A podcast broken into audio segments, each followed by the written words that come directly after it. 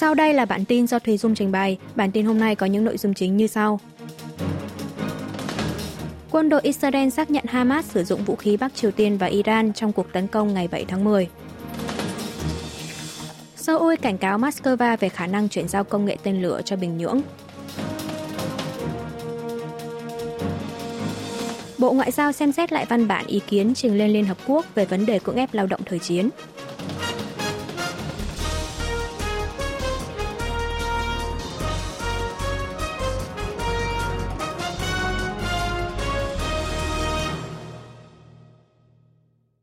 Quân đội Israel xác nhận Hamas sử dụng vũ khí Bắc Triều Tiên và Iran trong cuộc tấn công ngày 7 tháng 10. Quân đội Israel ngày 26 tháng 10 giờ địa phương đã đưa ra tuyên bố rằng trong vụ tấn công bất ngờ ngày 7 tháng 10, tổ chức vũ trang Hồi giáo Hamas của Palestine đã sử dụng vũ khí của Bắc Triều Tiên và Iran. Cùng ngày, quân đội Israel tiến hành một tour dành cho giới báo chí ở khu vực phía Nam, nơi từng bị Hamas tấn công – trong đó, nước này trưng bày các loại vũ khí mà Hamas đã sử dụng, như mìn, súng phóng lựu chống tăng cầm tay, máy bay mini không người lái tự chế. Trong đó có loại súng phóng lựu do Bắc Triều Tiên sản xuất và súng cối của Iran. Một quan chức xấu tên trong quân đội Israel cho biết khoảng 10% vũ khí mà Hamas sử dụng trong cuộc tấn công ngày 7 tháng 10 là của Tehran và 10% là của Bình Nhưỡng. Còn lại là các loại vũ khí tự chế tại giải Gaza. Một điều bất ngờ nhất là Hamas có thể mang một lượng vũ khí lớn như vậy tới Israel. Ngày 7 tháng 10 vừa qua, Hamas bất ngờ nã pháo vào Israel trong khi các tay súng Hamas xâm nhập vào lãnh thổ nước này, sát hại người dân thường, bắt cóc hơn 200 con tin đưa tới giải Gaza. Để đáp trả, quân đội Israel đã không kích dồn dập vào giải Gaza suốt 3 tuần qua và đang chuẩn bị cho một cuộc chiến trên bộ nhằm nhổ tận gốc tổ chức vũ trang này. Seoul cảnh cáo Moscow về khả năng chuyển giao công nghệ tên lửa cho Bình Nhưỡng. Tại buổi thanh tra của Ủy ban Ngoại giao và Thống nhất Quốc hội ngày 27 tháng 10, Ngoại trưởng Hàn Quốc Park Jin cho biết đã truyền đạt với Nga về lập trường sẽ không ngồi yên nếu Moscow chuyển giao công nghệ vũ khí cho Bình Nhưỡng. Phát biểu trên được Ngoại trưởng Park đưa ra trong quá trình trả lời chất vấn của nghị sĩ Ha Tae-kyung Đảng Sức mạnh Quốc dân về nội dung trao đổi giữa Bộ Ngoại giao Nga và Đại sứ quán Hàn Quốc tại Moscow sau hội nghị thượng đỉnh Nga-Triều diễn ra vào tháng trước. Ông Park cho biết Bộ Ngoại giao Nga trình bày rằng lãnh đạo Nga Triều đã đối thoại về nhiều nội dung nhằm tăng cường quan hệ hữu nghị song phương nhưng không đề cập tới hợp tác quân sự. Về chứng cứ giao dịch vũ khí Nga Triều, Bộ trưởng Park từ chối đề cập cụ thể với lý do đây là một thông tin tình báo, chỉ nói rằng Bộ Ngoại giao đang theo dõi chặt chẽ nhiều nguồn tin và phần nào nắm bắt được mức độ tình hình hiện tại ra sao. Gần đây, cơ quan hai nước Hàn Mỹ công khai cụ thể về tình hình vận chuyển container bằng đường biển giữa hai nước Nga Triều, càng củng cố thêm phỏng đoán rằng Bình Nhưỡng cung cấp vũ khí cho Moscow phục vụ cho cuộc chiến tranh Ukraine. Theo đó, giới phân tích lo ngại Nga sẽ hỗ trợ Bắc Triều Tiên đẩy cao năng lực hạt nhân, tên lửa, đổi lấy sự viện trợ vũ khí. Mặt khác, Ngoại trưởng Park cho biết Bộ Ngoại giao đã truyền đạt lập trường phản đối việc cưỡng chế trục xuất người tị nạn Bắc Triều Tiên với Ủy viên Bộ Chính trị kiêm Bộ trưởng Ngoại giao Trung Quốc Vương Nghị. Ngoại trưởng Hàn Quốc ra soát đối sách bảo vệ công dân tại nước ngoài do xung đột Trung Đông.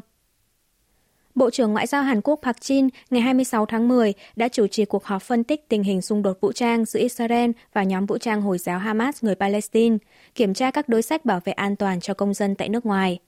Bộ Ngoại giao cho biết, Ngoại trưởng Park Jin đã chủ trì cuộc họp ngay sau khi trở về nước từ chuyến đi tháp tùng Tổng thống Yoon song yeol công du Ả Rập Xê Út và Qatar. Cuộc họp được tổ chức trực tuyến, kết nối với đại sứ Hàn Quốc tại Israel và lãnh đạo cơ quan ngoại giao đóng tại các nước lân cận như Liban, Ai Cập, Jordan. Ông Park đã tiến hành đánh giá tình hình khu vực do ảnh hưởng từ xung đột Israel-Hamas, trao đổi ý kiến về phương hướng đối phó trong thời gian tới, kiểm tra đối sách bảo vệ công dân tại nước ngoài. Ngoài ra, Ngoại trưởng cũng chỉ thị cho các cơ quan ngoại giao đóng tại nước ngoài chú ý theo dõi tình hình, hợp tác chặt chẽ với Bộ Ngoại giao, đảm bảo an toàn và hoàn thiện đối sách bảo vệ cho công dân đang cư trú ở các nước. Trong bài phỏng vấn với hãng tin Yonhap vào ngày 26 tháng 10, ông Park cho biết hiện còn hơn 450 công dân Hàn Quốc đang ở Israel. Phần lớn cư trú ở các khu vực tương đối an toàn như Tel Aviv và Jerusalem. Cơ quan ngoại giao đóng tại nước ngoài đang kiểm tra tình hình an toàn của công dân 24 trên 24 giờ. Tokyo chuẩn bị đợt 3 xả ra biển nước thải có độ phóng xạ cao hơn hai lần trước. Hãng tin Kyoto của Nhật Bản đưa tin công ty điện lực Tokyo TEPCO của nước này có kế hoạch xả đợt 3 nước thải nhiễm xạ từ nhà máy điện hạt nhân Fukushima số 1 vào ngày 2 tháng 11 tới. TEPCO sẽ bắt đầu chuẩn bị cho đợt xả lần 3 từ ngày 30 tháng 10, dự kiến xả tổng cộng 7.800 tấn nước thải nhiễm xạ đã qua xử lý, có nồng độ phóng xạ cao hơn hai lần trước. Công ty này giải thích một lượng nhỏ các đồng vị phóng xạ như carbon 14, coban 60, strontium 90, iốt 129 và cesium 137 đã được phát hiện trong mẫu nước thải lấy ngày 19 tháng 10, nhưng nằm dưới mức nồng độ tiêu chuẩn cho phép. TEPCO cho biết sẽ ngừng xả thải nếu xác nhận mức tritium vượt quá 700 becquerel trên lít. Về phần mình, chính phủ Hàn Quốc ngày 27 tháng 10 thông báo sẽ bắt đầu cuộc điều tra lần hai về mức độ phóng xạ biển ở các vùng biển Tây Bắc Thái Bình Dương gần Nhật Bản, lần đầu tiên kể từ sau khi Tokyo xả thải đợt 2.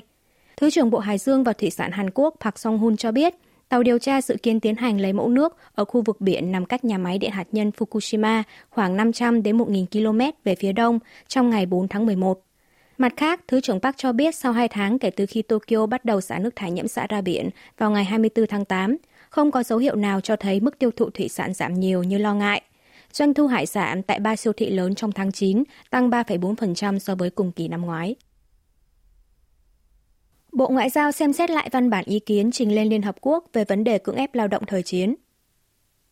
Phát ngôn viên Bộ Ngoại giao Hàn Quốc Im Su Sok trong buổi họp báo thường kỳ ngày 26 tháng 10 cho biết, cơ quan này đang cân nhắc ý kiến Quốc hội và các tầng lớp xã hội về văn bản ý kiến liên quan đến vấn đề cưỡng ép lao động thời chiến, bắt tay thực hiện các quy trình liên quan, trong đó có tham vấn với Ban Thư ký của Hội đồng Nhân quyền Liên Hợp Quốc. Trong văn bản ý kiến trình lên Fabian Savioli báo cáo viên đặc biệt của Liên Hợp Quốc về thúc đẩy sự thật, công lý, bồi thường và đảm bảo không tái diễn, và cũng là người phụ trách điều tra về các vấn đề lịch sử của Hàn Quốc vào ngày 28 tháng 9 vừa qua. Chính phủ Hàn Quốc cho biết Nhật Bản đã chính thức xin lỗi các nạn nhân và thừa nhận sự thật cưỡng ép lao động thời chiến, làm dấy lên tranh cãi gay gắt trong dư luận xã hội.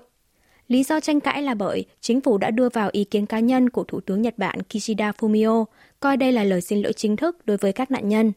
Tại buổi họp báo chung sau hội nghị thượng đỉnh Hàn Nhật hồi tháng 5 vừa qua, Thủ tướng Kishida phát biểu rằng cá nhân ông cảm thấy rất đau lòng khi nhiều người đã phải lao động khổ cực và có những trải nghiệm đau thương trong môi trường khắc nghiệt. Thậm chí Thủ tướng Nhật Bản còn không đề cập đích danh cụm từ các nạn nhân bị cưỡng ép lao động thời chiến. Vậy nhưng chính phủ Hàn Quốc lại coi đây là lời xin lỗi chính thức. Chính giới mâu thuẫn về việc tham dự lễ tưởng niệm một năm thảm kịch dẫm đạp khu phố Itaewon. Lễ tưởng niệm một năm thảm họa dẫm đạp ở khu phố Itaewon, quận Yongsan, Seoul sẽ được tổ chức vào ngày 29 tháng 10 tới tại quảng trường phía trước tòa thị chính Seoul. Chủ tịch Đảng đối lập Dân chủ đồng hành Lee Jae-myung đề nghị Tổng thống Yoon song yeol đích thân tham dự lễ tưởng niệm để xin lỗi và an ủi gia quyến, bởi chính phủ đã không thể bảo vệ tính mạng và sự an toàn của người dân cách đây một năm. Lãnh đạo Đảng Dân Chủ đồng hành bác bỏ lập luận của Văn phòng Tổng thống cho rằng lễ tưởng niệm này có bốn đảng đối lập đồng tổ chức, mang tính chất là một cuộc biểu tình chính trị. Ông Y nhấn mạnh nếu cả đảng cầm quyền và đối lập, đặc biệt là cả chính phủ, tổng thống cùng tham gia, thì đây sẽ không thể là một cuộc biểu tình chính trị. Đảng cầm quyền sức mạnh quốc dân thì nhấn mạnh phải thay đổi đối sách phòng chống thảm họa, sự cố, kêu gọi phe đối lập cùng bàn thảo về đối sách thảm họa sự cố tại Quốc hội thay vì đấu tranh ngoài Quốc hội.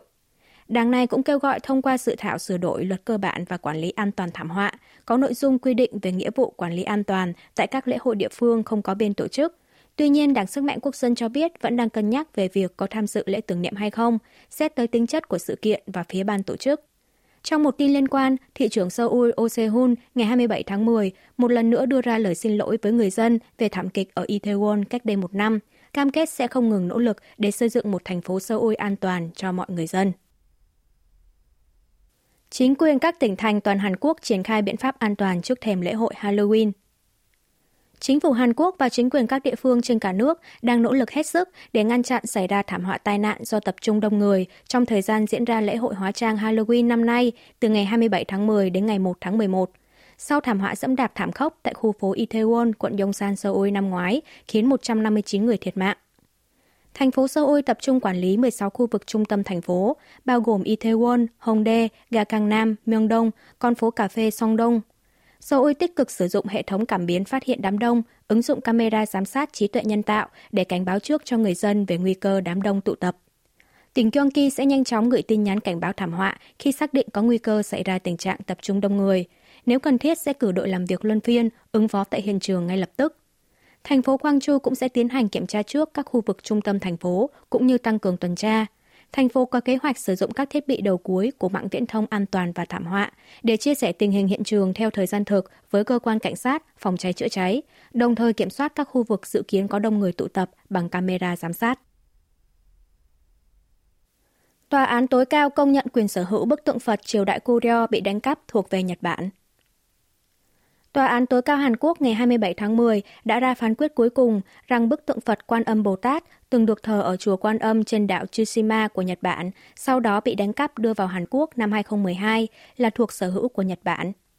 Bức tượng trên được làm bằng đồng mạ vàng từ triều đại Goryeo thế kỷ 10 đến thế kỷ 14 của Hàn Quốc, được phỏng đoán là đã bị đánh cắp đưa đến chùa Quan Âm ở đảo Tsushima của Nhật Bản suốt một thời gian dài, sau đó lại bị đánh cắp đem về nước vào năm 2012. Khi đó, chính phủ Hàn Quốc định trả lại bức tượng Phật thu giữ được cho phía Nhật Bản, nhưng chùa Bu-sóc, Phù Thạch ở thành phố So San, tỉnh Nam Trung Trong đã đâm đơn kiện đòi chính phủ bàn giao lại bức tượng. Bởi trên bức tượng này có ghi là đúc tại chùa Bu-sóc ở So Chu, mà So Chu là tên gọi trước đây của So San.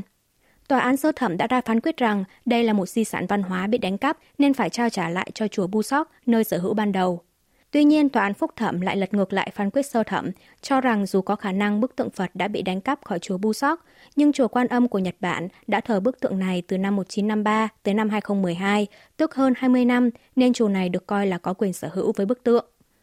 Rốt cuộc, sau cuộc đấu pháp lý kéo dài 11 năm, tòa án tối cao đã công nhận quyền sở hữu bức tượng này thuộc về chùa Quan Âm của Nhật Bản. Hội đồng xét xử công nhận rằng chùa Bu Sok ở Sochu, nơi đúc bức tượng này chính là chùa Bu Sok ở Sosan ngày nay – dù là một di sản văn hóa bị đánh cắp, nhưng luật dân sự của Nhật Bản công nhận quyền sở hữu nếu thời gian sở hữu trên 20 năm. Theo đó, quyền sở hữu bức tượng này thuộc về Nhật Bản. Giới Phật giáo chỉ trích phán quyết của tòa án tối cao không khác nào hợp pháp hóa hành vi ăn cắp trái phép. Quý vị và các bạn vừa nghe xong bản tin của Đài Phát thanh Quốc tế Hàn Quốc KBS World Radio. Trong phần cuối của chương trình hôm nay, chuyên mục tiếng Hàn qua phim ảnh và chuyện từ Seoul sẽ nhường sóng cho phần 2 phát nối tiếp vào phần 1 hôm trước của chuyên mục đặc biệt cuộc thi nói tiếng Hàn lần thứ 8 theo K-pop tới Hàn Quốc nào, kỷ niệm ngày sáng tạo chữ Hàn Hangul 9 tháng 10 với phần dẫn dắt của Xuân Vi và Quang Nhật. Mời các bạn cùng lắng nghe.